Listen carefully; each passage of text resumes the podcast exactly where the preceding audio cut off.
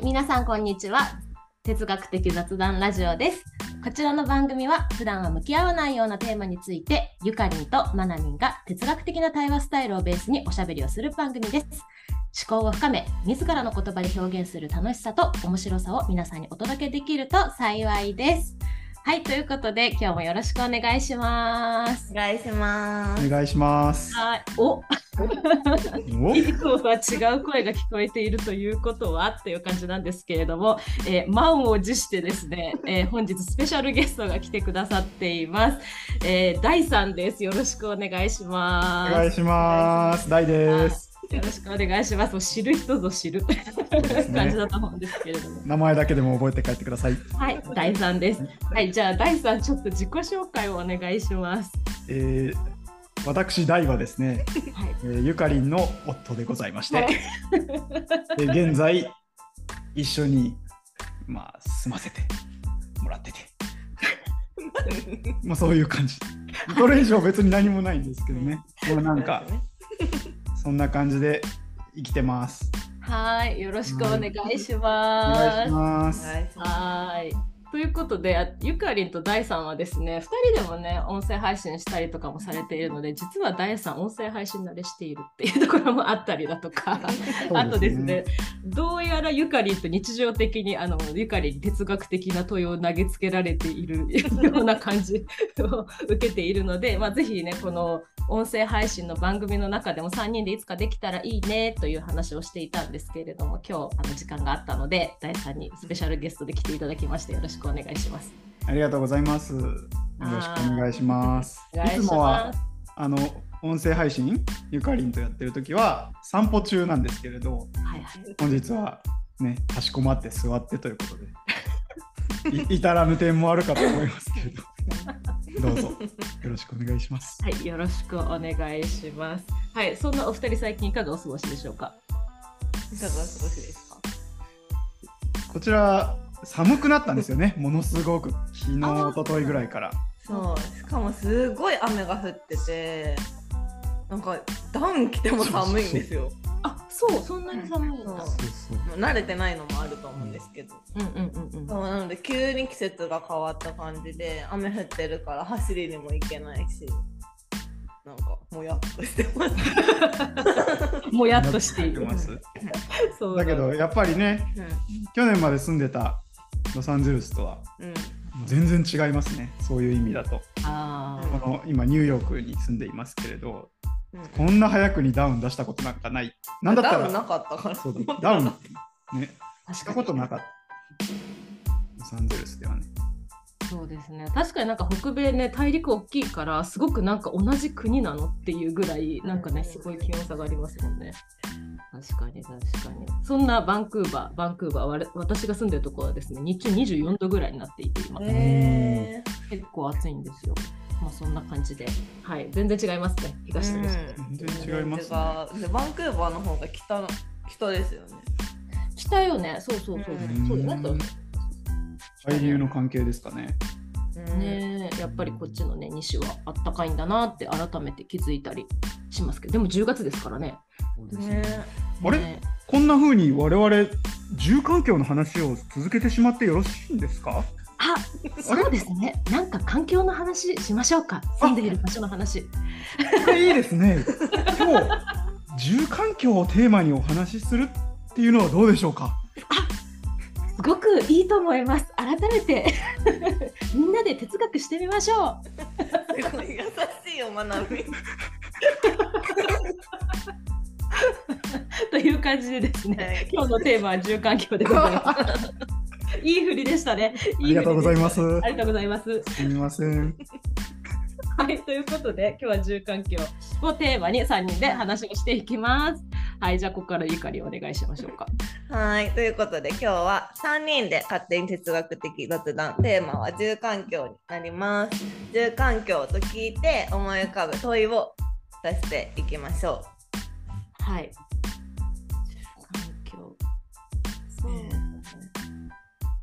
どんな場所に住みたいですか？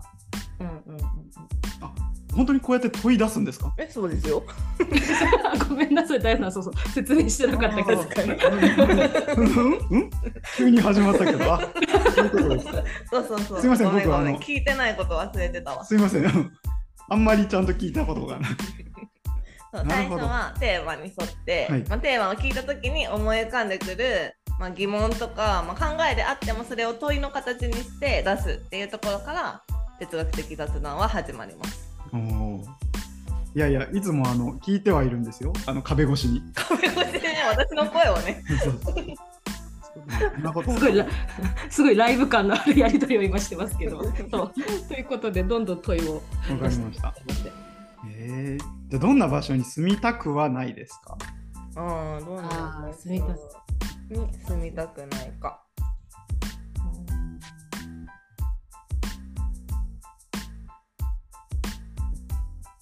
譲れない、住環境に対してね、うん。譲れない条件はありますか、うんうん譲れない条件はやっぱりあれですか、1階がコンビニじゃないとダメとか、駅地下じゃないとダメ。あ、すみません、まだまだ。まだまだ。今それを出すところだから。失礼しました、失礼しました。えー。えなんか家の中と外どっちの環境を重視しますか？うん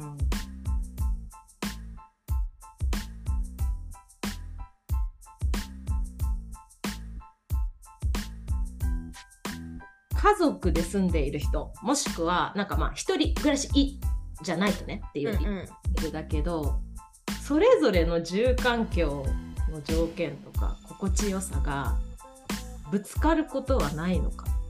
うん。じゃあ同居人。同居人との同士同士で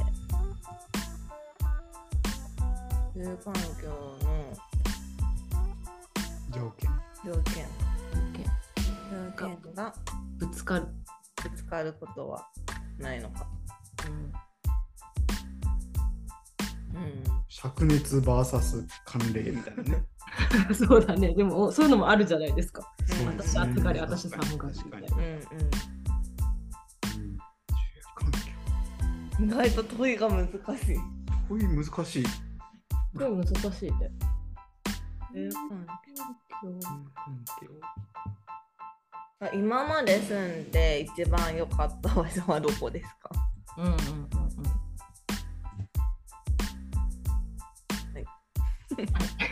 めっちゃ挙手あ、嬉しい。挙手、挙手してたけど、挙手制ではないんですね。見えないですね。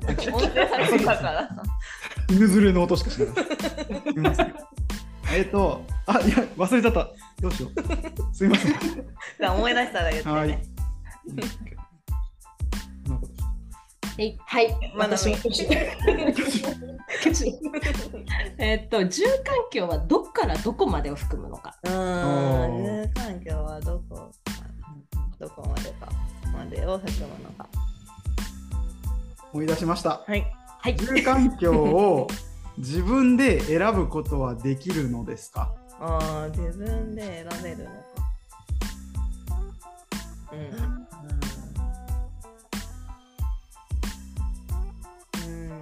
はい。はい。住めば都というが本当か。ああいいですねいいですね、うん、住めば都は本当か。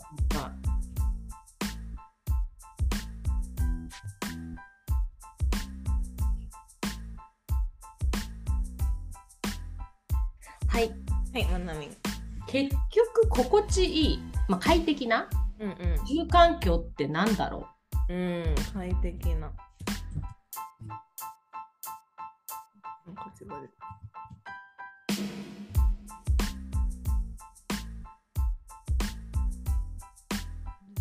快適な住環境ってなんだろう？うんうん。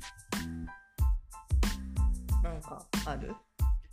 衣食住というけれど、う、うんうんうん、住はどこ？どういうこと？優先順位的に。どういうこと？衣食住の？衣食住ってなんかセットじゃないですか。うんうんうん。その3つのうち、うん。なんていうんですかね。優先順位。1番はどれ？2番はどれ？3番はどれ？ううんうんんうん。二食十の？優先順位。優先順位。あ。うん。じゃあ今11個出てああります？まなみえもう一個追加で、うんうん住環境ってうん。環境が大事なのかうん。うんメンタルが大事なのか。あー。うーん。メンタルが大事なのか。なるほど。ね。うん。え普段これどんぐらい出すんですか？え2人の時はだいたい10 10個個、うん、まだあった？ない。ないの？じゃあじゃあこれでいきましょう。じゃあ今12個出たので読み上げていきますね。なのでちょっとどんなあの思考が生まれるかっていうのを感じながら聞いててください。はい。はい。1、どんな場所に住みたいですか ?2、どんな場所に住みたくないですか ?3、譲れない条件は ?4、家の中か外かどっちの環境を重視しますか ?5、同居人同士で住環境の条件がぶつかることはないのか。6今まで住んで一番良かった場所はどこですか？7住環境はどこからどこまでを含むのか？8住環境を自分で選べるのか？9住めば都は本当か？10快適な住環境って何だろう？11衣食住の優先順位は？12住環境って環境が大事なのかメンタルが大事なのかという12個の問いが出ています。はい、ということでどこから喋りますか？えー一番からじゃないんですか？え、うんあ、気になったとこから。うん。気になったところから。住環境。え？今まで私多分10個ぐらいの場所に住んでるんですよね。うんうん。うんうん。あの東京内での転転転勤っていうか選挙。少し転居も入れると。うんうん。でもやっぱり一番今までで一番良かったのはその中で言うとやっぱりあれですね。ロサンゼルス。うん。おー。じゃあなんかそこに譲れないなんだろうな。なんかこう自分たち的ななんか譲れない条件っていうかなんか心地よいポイントがそこにあるって感じ？なのか。いやでもあのロサンゼルスに行きたいから行ったというよりはいごめんなさい。ロサンゼルスの住環境に惹かれて行ったというよりはうんうん。そうではなくてロサンゼルスの大学に行きたいと思って行ったんですよね僕は。うんうんだからその時住環境で選んだわけではないうんうん。うん。じゃあ住めば都だったパそう。住んだら本当の都だったあ 信じられない都が現れていた なるほど。ー確かに。でも私もバンクーバー来たの。もちろん自分で選んできたけどまあその時のなんていうのか物価が安かったってのもあってバンクーバーに来たらえ来たらめっちゃ都じゃん。みたいな。なんかやばやばいもうここがいい。みたいになったっていうのが一緒かもしれないな。うん。うん気づいちゃってるっていうとこはあります。そしてあの今ニューヨークに住んでいますけれど離れてみて恋しさが 募ってきたえじゃあじゃあさじゃあさこの住めば都は本当かっていうところで言うとニューヨークは住めば都ではなかった？いや都です僕は。なんあそとこも都感はあるんだ。でも二都みたいな。なんていうの？第一都がロサンゼルスだっていうことが分かっあーそうだから住めば都ってなんだろうなんか住んだらそこの良さがわかるしなんかそこの場所を好きになることはできるっていう意味では住めば都なんだけどその今までの経験とか全てを加味した上で一番住みたい場所が都っていうわけではないってことだよね。たそうそうそう。そうだね。一番なんかもうさここが本当に理想の場所ですっていうのと都がイイコールとは限らその住めば都がイコールとは限らないってことでしょ。そうですねうんうん。逆にそのさ住んだら都って全然思えなかったパターンってありますか？住んだ場所で。うん、ある？僕全部都ですねそういう考える。実は。あー。あでも私最初一人暮らしした最初の家はあー。でも都と感じられなかったかって言われるとちょっとなんか怪しいけどちょちょい都した。ちょい都だったね。都。大丈夫ですよ。ちょい都。え？大丈夫ですよって何？なんか家部屋自体は良か良かったというか自分の好きにできたからなんか部屋自体は都だったね自分にとって。初めての一人暮らしで。はいでもなんかその場所とかなんていうかかんその外のあの立地とかそういうのが、まあ、ずっと納得はいってなくて引っ越したかった。なーって思って。うん。なるほどね。住めば都。なんかさそのさ国とか地域とかっていう大きなところだとさうん。結構住めば都説はあるのかなって自分でなんかいいところ見つけるとかさできそうな気がするんだけどその物件とかさその、うんうん。そういうサイズ感になってくるとさ住めば都とは限らないことって私うんあるかなって思ってて、で私カナダに住んで9年ぐらいだけどめちゃめちゃ引っ越ししてるわけですよ。8回ぐらいしてる。わけですよへーこのもうホームステイだったりさシェアルームっていうのがあるからって考えた時に 全然住めば都じゃなかったパターンもあるなと思って。ただバンクーバーという都市は住めば都だったりそのもっとちっちゃな地域とか今の島暮らしとかは好きっていうのはあるけどうんは思ったかな今聞いてて。うん。うん。確かに都っていうとじゃあやっぱりちょっと都市みたいなイメージがある。家っていうかえー、どうなんだろまあ、それもひっくるめて都なのか。ううんだから人によるのか。もそのさ住環境っていうところに住んでいる地域が入る人もいればひもうシンプルにその家っていうかさ、うんういうサイズ感をえいが抱く人もいるからなんか私がどっかに質問出した気がするけどどっからどこまでとかみたいなうんところはあるねかもね。住環境。うん。住環境で確かになんか、うんなんていうかまあ普通の言葉ではあるけどなんか具体的に何のことっていうそうね感じはしますよね。そうだよね。じゃあなんか快適な住環境っていうのをまあさじゃあ家っていうなんだろうな。住環境っていうのを想像した時にさ家はめっちゃいいけどさご近所さんめっちゃやばいっていうかさなんか長期犬とかだったらさ それはさいい住環境って言えない気がするし、うんうん子供にとってなんかいい教育環境が準備できない地域とかだったらなんかいい快適かなって言われると分かんないなっていう気がするから、うんうん建物だけではないんだろうねそういう。確かに。うんうんイメージ的には。うんうん。住環境ででもなんか結構その家の家自体プラスその家のある地域みたいな感周り？じ。うん。何メートル？いや何メートル？なんか学区ぐらいの感じ。小学校区ぐらいの感じで、うんうん。この地域はみたいな。うん。安全ですみたいな。犯罪率が低いですとか。なんかそういうところまで入ってる気がする。そうだね。なんかそんな気もするし、私たちはさ、国またいでるからさ、うんうんそういう意味で言うと結構国みたいなさ、そのさ、うんその国の制度とかも含めてさ、言ってしまえば住環境うんにちょっと足を突っ込んでるところもあるなとか思って、この国住みやすい、あの国住みにくいとかあるじゃないですか。う。うんんうん。もあるなとかもちょっと思ったりして。うん。確かに。確かに。安心感みたいなねああ、そうそうそうそう。ふんわり感じる。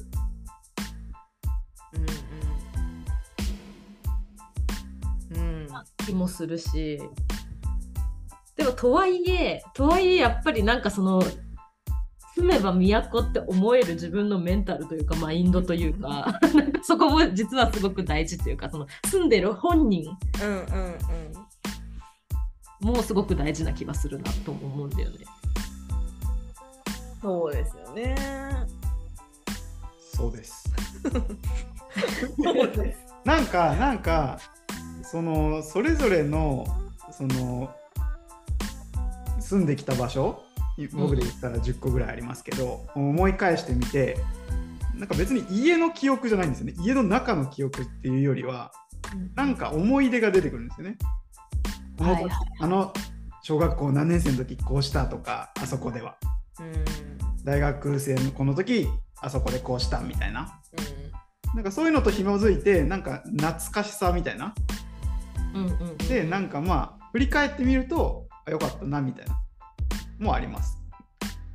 確かに。んなんていうか。んそれが住めば都なのか も本当だなんかもう住環境なのかただのなんか人生のなんか思い出の話。が 走馬灯なのか。走馬灯。どうなんだろうね。なんかほらでもそれもあるのかなと思うよね。今現在さすごく快適だとかさ、うんなんか住めば都感を感じることもあるけどやっぱり振り返るとほら私たちは日本から出てきた身からするとあ日本っていい国だったなとかさ便利だったな後から住めば都だったっていうのを時差うんうんうんうんうんあって気づくっていうパターンは確かに訴求的都感。知らん現代文とかで出てきそう。うん出てこないかもい。いやわかんないわかんない。筆者はこの訴求的都感で何を言おうとしたか。急に急に受験っぽい30文字以内で答える。少な。あ、ごめんなさい。今肩叩かれましたんで、ちょっと。叩いてないよ触っただけ。そうそう。落ち着け。落ち着三河くね。です確かに。ね。マイクにち近づけって言われてたのに、今めっちゃ近づいてたから、話された。違う違う。違う。失礼。うん。何でした？あそうそうだから住環境過去の過去を振り返ったら都だったなっていうこともあるよねっていう話。だけど。いやなんかなんだろう。でもその住んでた時のメンタル状況みたいなのもすごいその思い出にはなんだろう含まれてるからあすごい楽しく過ごしてたなーっていう思い出だとあなんかあの場所良かったんじゃないってうん。思う気がしてて、でもなんかその当時良かったからって今から住んでいいかわかんないよねって思いました。うんそうだね。とは限らない。うん。確かに。ね。確かに。あの頃のあの家に戻りたいかっていうか環境に戻りたいかって言われるとそれうん。そういうわけではない。けど、なんか、ね。うん。ごめんなさい、8番なんですけど、自分で出した問いに自分で答えると、ままあ、問いから読もう。住環境を自分で選べるのかっていう問いね。そう。うん。私、あの、転勤っ子だったんですよ、うんうんちっちゃい頃。だから、なんていうんですかね。で、自分で選んだわけでは当然ないわけですよ、そんな引っ越しって。親の都合で、まあ、ここ住むよ、次ここ住むよ、次ここ住むよ。で、まあ、大学入って、まあ、一人暮らしとかしてからも、まあ、ある程度の場所は自分で決めはしてましたけど、でもやっぱり安いところとか、大学に近いところとかで、なんかそんな、ここいいから住もうっていうよりは、なんかまあ、まずそもそも誰かに決められるか、まあ、必要に迫られそうしてきたっていう感じだったんですけど、なんか去年そのロサンゼルスに住んでみて、あここ住みてーって思ったんですよね。ここに。あで、なんか、あもしかして住む場所って選んでいいの？って思ったんですよね。なんていうか、自分で。で、住みたいが先に来ることってあんまりなかったから、これまでここ住みたいっていうか、うん。むしろす住むよって決まってそこのいいところが分かるっていう感じだったのが、うんうん。そうそう。だからなんていうんですかね。ちょっとよく分かんない話になってるけど。大丈夫だよ。大丈夫ですか、うん。自分で選べるのかなって最近ちょっと思い始めうーん。なるほど。たでそうそう。そこで永住してる人を見るとここがいいって言って住んでる人だからうん。特にその日本から出てきて海外の都市にずっと住んでるっていう人は。うんうん。別にそこにいる義理ないじゃないですかそんなに、うん。マナミはそう。まあそうそう。お兄ちゃん。そうですね。私は選んで住んでますね。うん。そうそう。それってやっぱ最初からもう選んでやるって感じだったのかいや選んでやるっていう感じじゃなくってなんかこうふらっと私だってバンクーバー半年ぐらいで帰ろうと思ってきたらやっぱり私もここが好きでここに住むようになったっていうのはあるからっていうのはあるけどでもやっぱり自分で選んでるしでもこれがやっぱ大人の醍醐味なのかなって思ってそうですよね。そうそう。で今思った聞いててうんうん私も転勤族だったからだって自分で選べないこの地域に住みたいとかタイミングも含めて選べないっていうのはあったけど大人になるとやっぱり自分である程度は選べるようにはなるな、とも思っててだからそれをなんか大人だからエンジョイしていいんだろうなって思ったりもする。一方で、でも少なからずその選べるっていうのがめちゃめちゃ自由かって言われると実は自由じゃないところもあってじゃあ例えばパスポートの問題ビザの問題だったりお金の問題だったり少なからず仕事の話だったりとか、実は私たちはある程度の不自由さの中で選んでいるっていうところもあったりするからなんか意外とその自由と不自由のちょうどいいところで住環境を自分で選べるっていうなんていうのなんかそういうなんていうの立場というかねになるとすごい楽しいんだろうなと思いますけどうんうんゆかりんはいかがですかえ なんだろうなんか今の話で言うとなんかその衣食住ともまた違うけどその住環境っていうのが自分のこうなんだ生活の中でどれぐらいの優先順位の高さにあるかによってなんかこう選び方も変わるしなんて言うんだろう。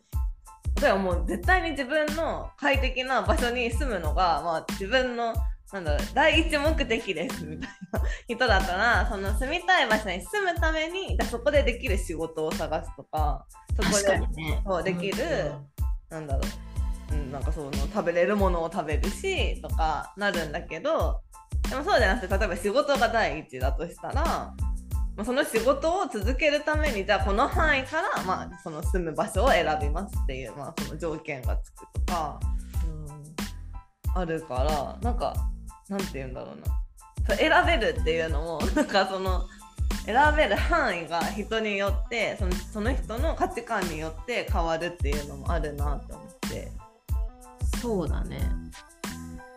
だからさなんか私たちって多分特に若い時ってどこどこに住みなまあでも分かんない分かんない若い時って言うとあれだけどなんかやっぱり仕事とか家族とかいろんなことを計算した上で場所って選んでることって多いけどちょっと思考の転換でもう何でもいいよどこでもいいよって言われたら自分はどこに住みたいのかっていうのをプライオリティ一番に置いた上でうんじゃあ仕事どうするとか他のことを組み立て直してみるみたいなさ、うんうんうん考え方をししたら実はめちゃめちゃ人生変わるかもしれない。そう。そう。そんなことしていいの？いいんですよ。そんなことして知らなかったよって思ったんですよね。えでもさ逆に大さんとゆかりんがさ LA にずっと住む。じゃあもう住環境一番にプライオリティ置いたとしたらさ、なんかどうなりそうですか？その場合でも着るものなくなっちゃうからどういうこと葉っぱとかにね。どどういうこと？銃に置きすぎていいに何も回せなくなっちゃうああおそれはお金的な部分ってことでしょ？だってゆかりんはさ別荘豪邸に住みたいわけじゃない。うん。で豪邸ってやっぱすごい高いわけじゃない、で買いすぎて、買いすぎてない買いすぎやて。買えないけどね。買いすぎてもう何？着るものもないみたいそれはそんなことにはならないじゃん。いい食住って多分全部必要なものだから。確か誰かをになくすと死ぬんだよ多分。な100ゼロゼロとかじゃないそうそうそう。1ぐらい残しとかないと死ぬから。すごいストロングスタイルでいくのね。10に全ベッドみたいな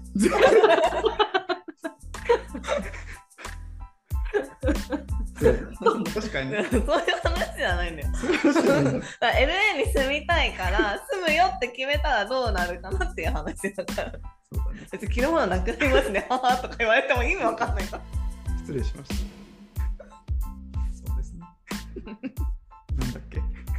私は結構なんかもうそっち寄りに自分の思考がなってきててでもまあ家族あるからあのじゅ何10じゃあ全ベッドの話その前の話ね住環境を第一に考えたいっていう。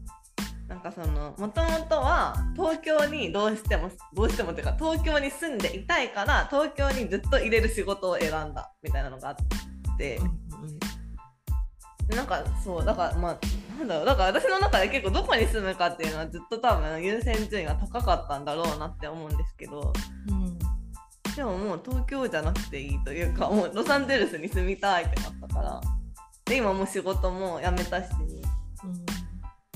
なんか私一人だったら住めそうみたいな感じ。LA に。うん。うん。頑張れば。でも、さっきあのマナミンさんがささんつけないでいいですか？これ、マナミンがそのどこからでも選んでいいよって言われたらどこ選ぶっていう話うんうんうんしてましたけど、なんか結構想像力限られちゃうと思うんですよね。例えば、どこからでも選んでいいよ、じゃあダマスカス行きますとは言えないっていうか、ダマスカスってちょっとどこかわかんないんですけど、あのとりあえず行ったことないとこは言えないじゃないですか。そうなんだよね。だわわかんないから。そうねノルウェーのオスロ行ったことないけど、なんかいいって聞くんで行きたいともならないし、住みたいまではなんないよね。そうそうだって知らないからさ。行っ。てみたいはあってもね。そうだから、なんて言うんですかね、行かないと分かんないところってあって、だから結局なんか自分が今まで住んだ中から選んじゃうことも多いし、それに近かったり、まあ、旅行で行ってみたからでよかったからとか、なんかそういうので選ぶこと多いけど、やっぱ知らないと選択肢が増えないっていうのはすごいあるのかなと。ロサンゼルスを見て思いましたね。こんなとこあるんだ。そうね。そうだよね。当たり前だけど本当そうだよねと思った今。なんかだってよしじゃあアムステルダムに住みますとはならんもんな。ならないですね。な、な、何があったってなる？えなんで？なんだって？ってなると思うし、なんかやっぱ住めば都ってのもやっぱあるから、なんなんて言うんだろう。やっぱりなんかこうできるだけ若い時にいろいろ旅行で行ってみるっていうのが意外と住環境を将来的に選ぶ時に聞いてくることでもあるのかなとも思うし、逆にさゆかりんたちが LA に住みたいって思ってじゃあなんで LA に住みたいと思ったかっていうさうんそのここここここってなんかそういういいところがあるわけじゃん。こう。うんうんもしかしたらそれを上げていったらさ LA じゃなくていい説はあるじゃん。そうそうそうそう。ね。そそうしたらあじゃあ沖縄のここの島でもいいなとかさあいやいやハワイなんじゃないかとかさ なんか全然ヨーロッパのこここの街も良かったとかあるからさなんかこうどどっちも必要だねと思った。行ってみるっていう経験も必要だしうん。自分にとってすごく大事にしている住環境の条件っていうのをクリアにしてみるっていうこと？でもそれもなんかいろんな環境に住んだからこそ自分がこういう環境に住みたいって分かってくるみたいなのもありますよね。あります。だって、日本にいる頃は、駅徒歩10分とかすごい見てましたけど、ロサンゼルスで駅徒歩10分とかいらないもんね、車だから。うん乗らねえよみたいな。そうだよね。そんな乗らないで生活できるんだって知らなかったし。うん、それもそうだしなんかこう私は一年中あったかい場所がいいなってまあなんか前から思ってたんですけど夫はなんかこう四季がある方がいいみたいなのをずっと主張してて。それはなんでかっていうと、あの寒さで鍛えられると甘いトマトになるって昔トマトの事例を聞いたことがあって厳しい冬を越すと完熟になると。だから人間もそうだろ完熟になろうとしたう。ね完熟になろうとした。えそれは何？な夏を楽しみたいからってことじゃなくてその違います違います。あのまあ、要はなんていうんですかね因果応報っていうかなんか作用が馬みたいな感じでいいことがあったら次悪いことが来るっていうのが人生だって僕はずっと思ってたからあだからこのこの何？リズムっていうの話が欲しいってこと？そうそう欲しいというかそれに耐えてこそなんか人生だみたいな。それに耐えないのは人生じゃないと。そんな一年中あったかい場所で過ごすなんて生ぬるいってことですそうそう。甘いトマトになれないっていう。あが心地いいんでしょ？だから第三はさ。ででもよくなかったんだよねでもそう。結局。心地よくなくただその意地張ってただけだった。あそうなんだそうなんだ。えじゃあ何？じゃあ今ゆかりんも大さんも割と LA 寄りってこと？なんかいなんかまあこうあったかいところ？に住みたいってこと、うん。そう LA もしくは瀬戸内海寄りですね。ああなるほど。地中海とか。地中海か海あとあのオーストラリアの西海岸。うんうん。あーいいね。いやなんかそこに行ってみるとかありかもしれないけどね。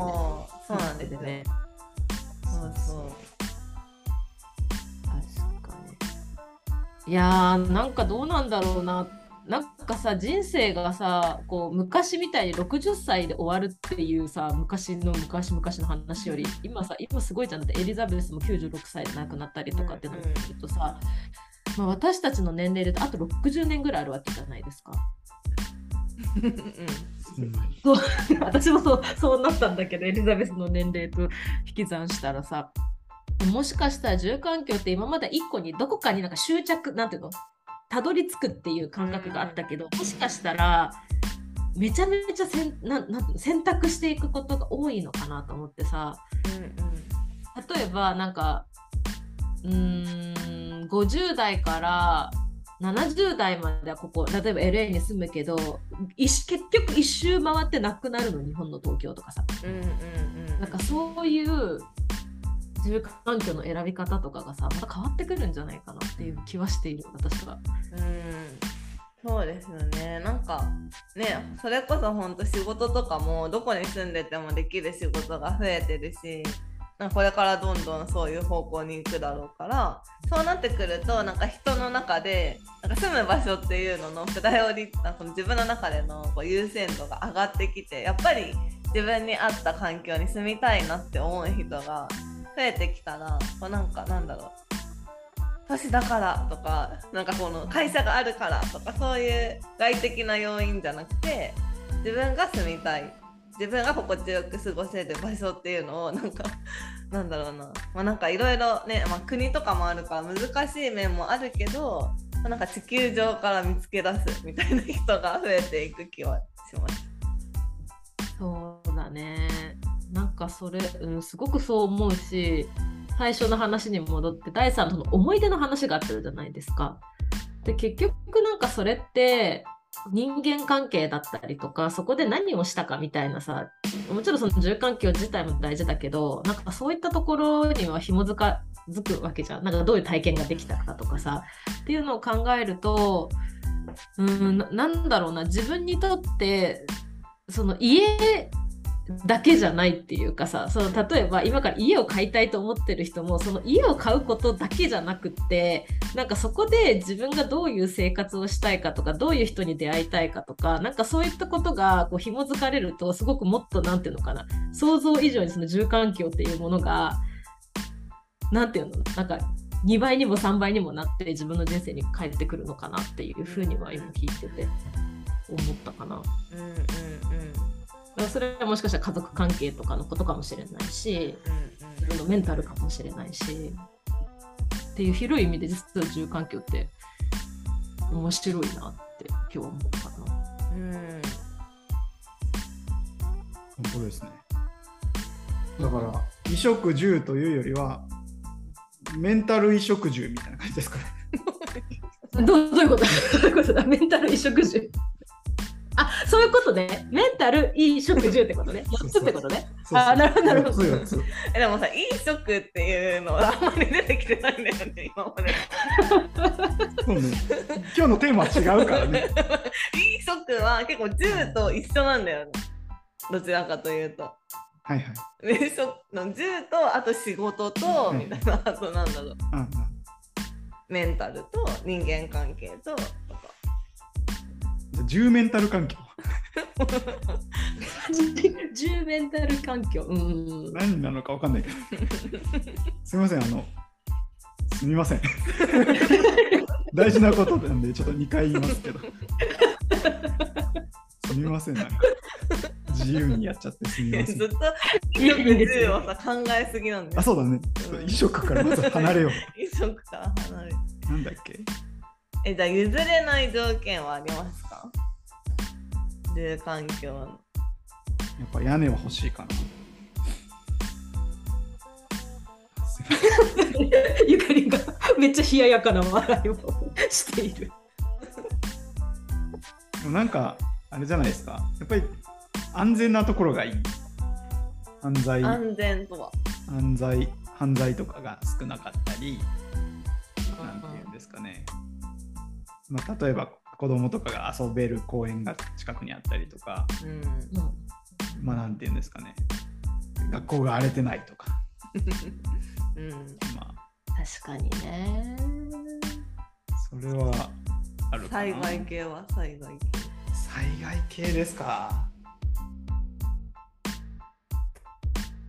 えがないか？あるか？あそうなんか安全っていうとなんか結構日本人というか なんか安全って言うと結構その犯罪がないとかその治安的なことをなんかよく言うと思うけどなんかそのはなんだろう。うん。ハザードマップ的な？あそうそうハザードマップ的なその地理的なもの？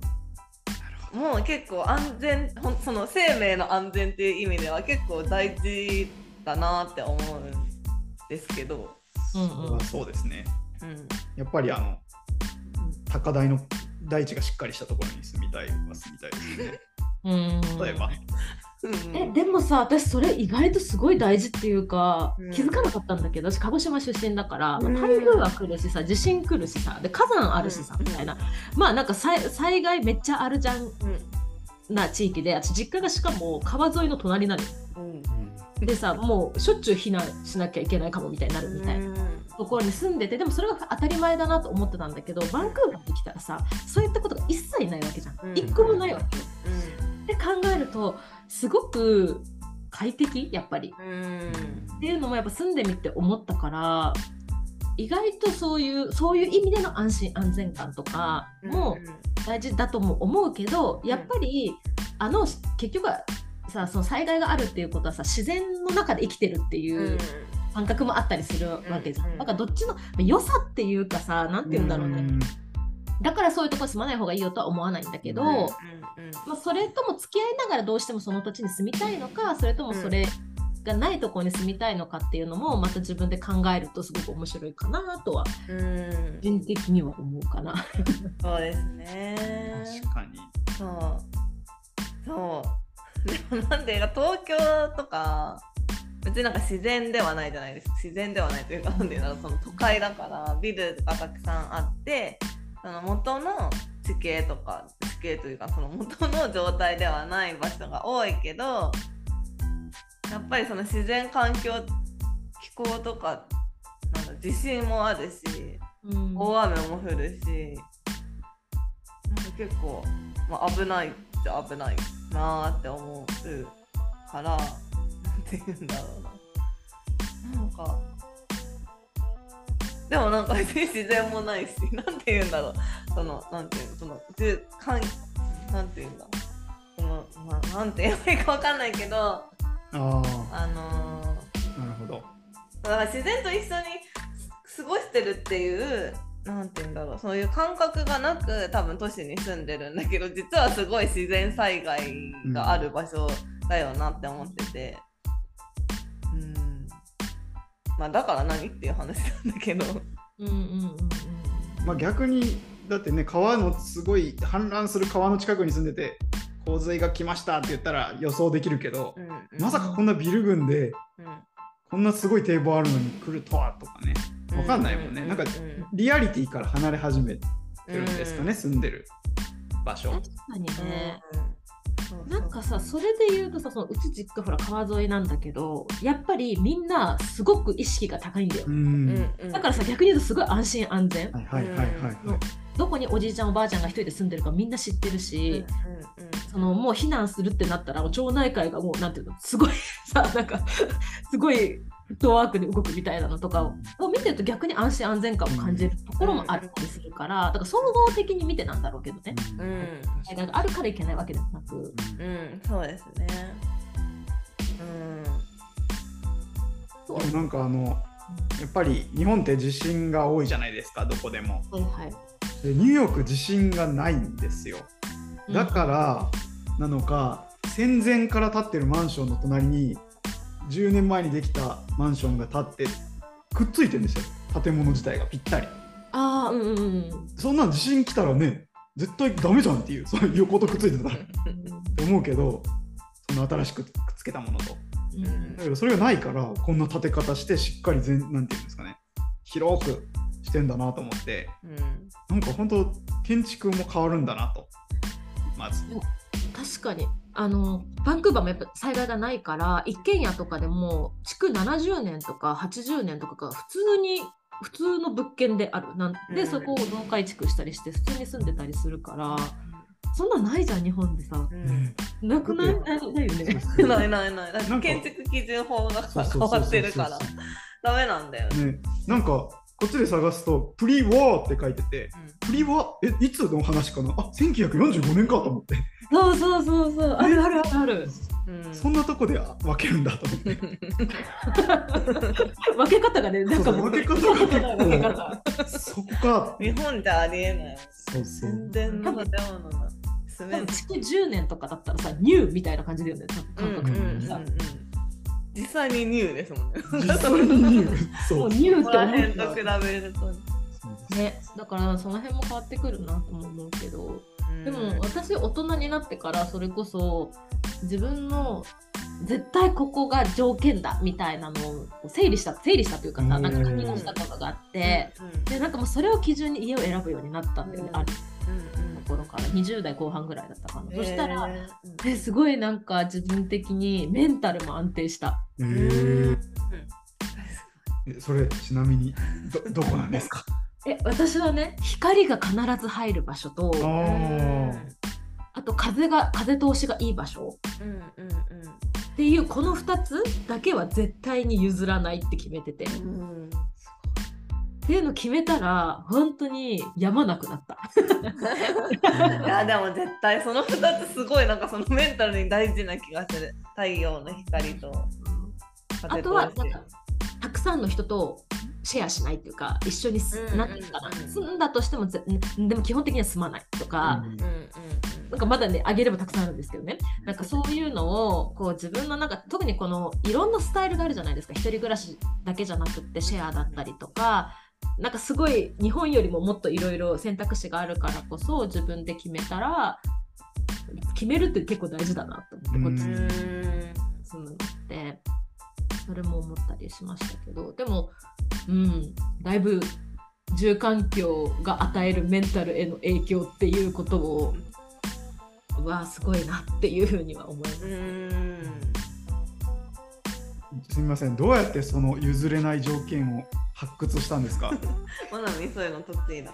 えっと、うん。まあそもそも私家賃2万日本円での2万5千円ぐらいの地下室に住んでたことがあって貧乏だと、うんバンクーバーでで屋根からキノコが入ってきたえ？すごいところに住んでた。ことがあるんですよ。貧乏生活をしたことがあって。でそこからあ待って私は多分きっとこの部屋が原因だなと思って。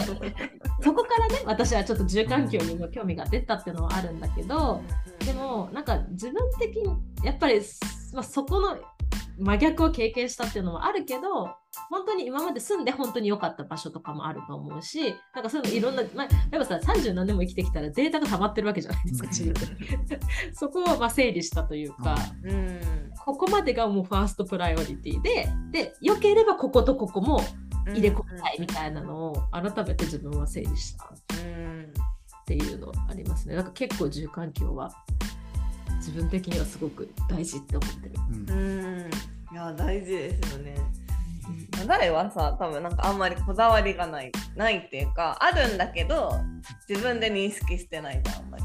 うんだってさっき言ってた日の当たらない風入らない場所住んでたもんね。そうそう まあでもそれはさ人によるじゃん、それが、まあね。まあ、住環境に必要かどうかっていう。はいはい。でなんか結構さどこでもいいよみたいな感じだけど。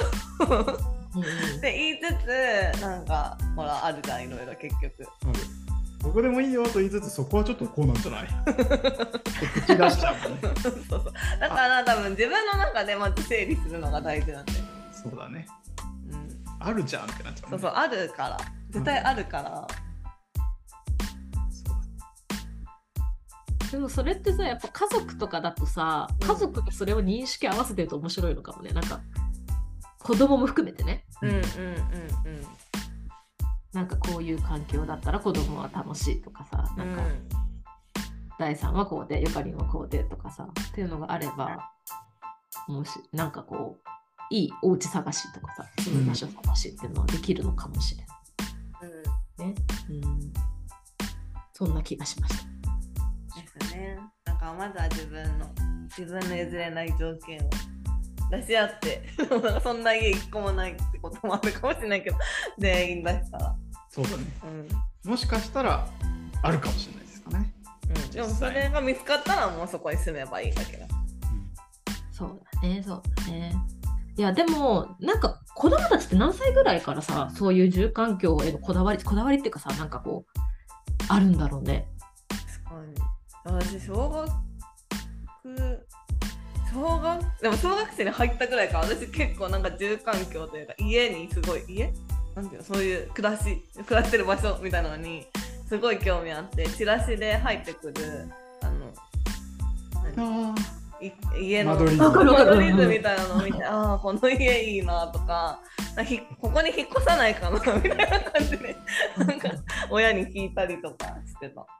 え、でも私もやってた。私自分で、それこそそれを見ながら、こう、なんていうの？設計図自分で書いて、ここにドアがあって、ここに何ど何土間みたいな、なんていうの、なんかこう、があってとか書いてたから、私もでも、だから、小1とかさ、うん。意外と幼稚園後半とかさ、それぐらいから、なんか興味というか、あったのかもしれない。うん。うんなんか意外とさ、それをさ、子供にさ、ねえねえって、もしさ、すどんな家でも住んでいいよって言ったら、どんな家に住みたいとか聞いてみたらさ、意外と子供の深層心理というかさ、確かに。確かに聞けるかもしれない。上の子はありそう普通に、めっちゃ言ってるしね結あ、言ってるんだ。構うん。そうロサンゼルスよりニューヨークの家の方が好きとかもっと広い家がいいとか。ううん。聞いてみるか。うん日本に帰りたくないってそうなんだ。でもさ、そこに何かあるんだよね、きっとさ。言ってるわかる。自分はさ、男の子はさ。そう。ちょっと書かせてみよう。みんなでやってみるか、譲れない条件。うん。家に。絶対これはないと嫌。うん。とか、マジでどこでもどんな家でも住んでいいってなったらどう思うみたいなのさ。それ私毎月妄想してるから え、うちもめっちゃ喋るよ。でも。すごい喋る。それで乗ってこないから大が、え？住める場所？私の豪邸検索に全然乗ってこないじゃんまあどこも住めば都ですからね どっちも大事よね。だから。それは言うて都に文句言ってくるからそう文句言わないならそれでいいけどもうちょっと狭い方が掃除楽なんじゃない？そうだね。まあ、住めば都にするマインドも大事だし、本当に自分たちが住みたいところを深掘りするということも大事みたいな、ね、ね。ん感じですかね。はい。まあ今日そんな感じですか？うん。え いつもこんなか。なん感じ哲学だったのか。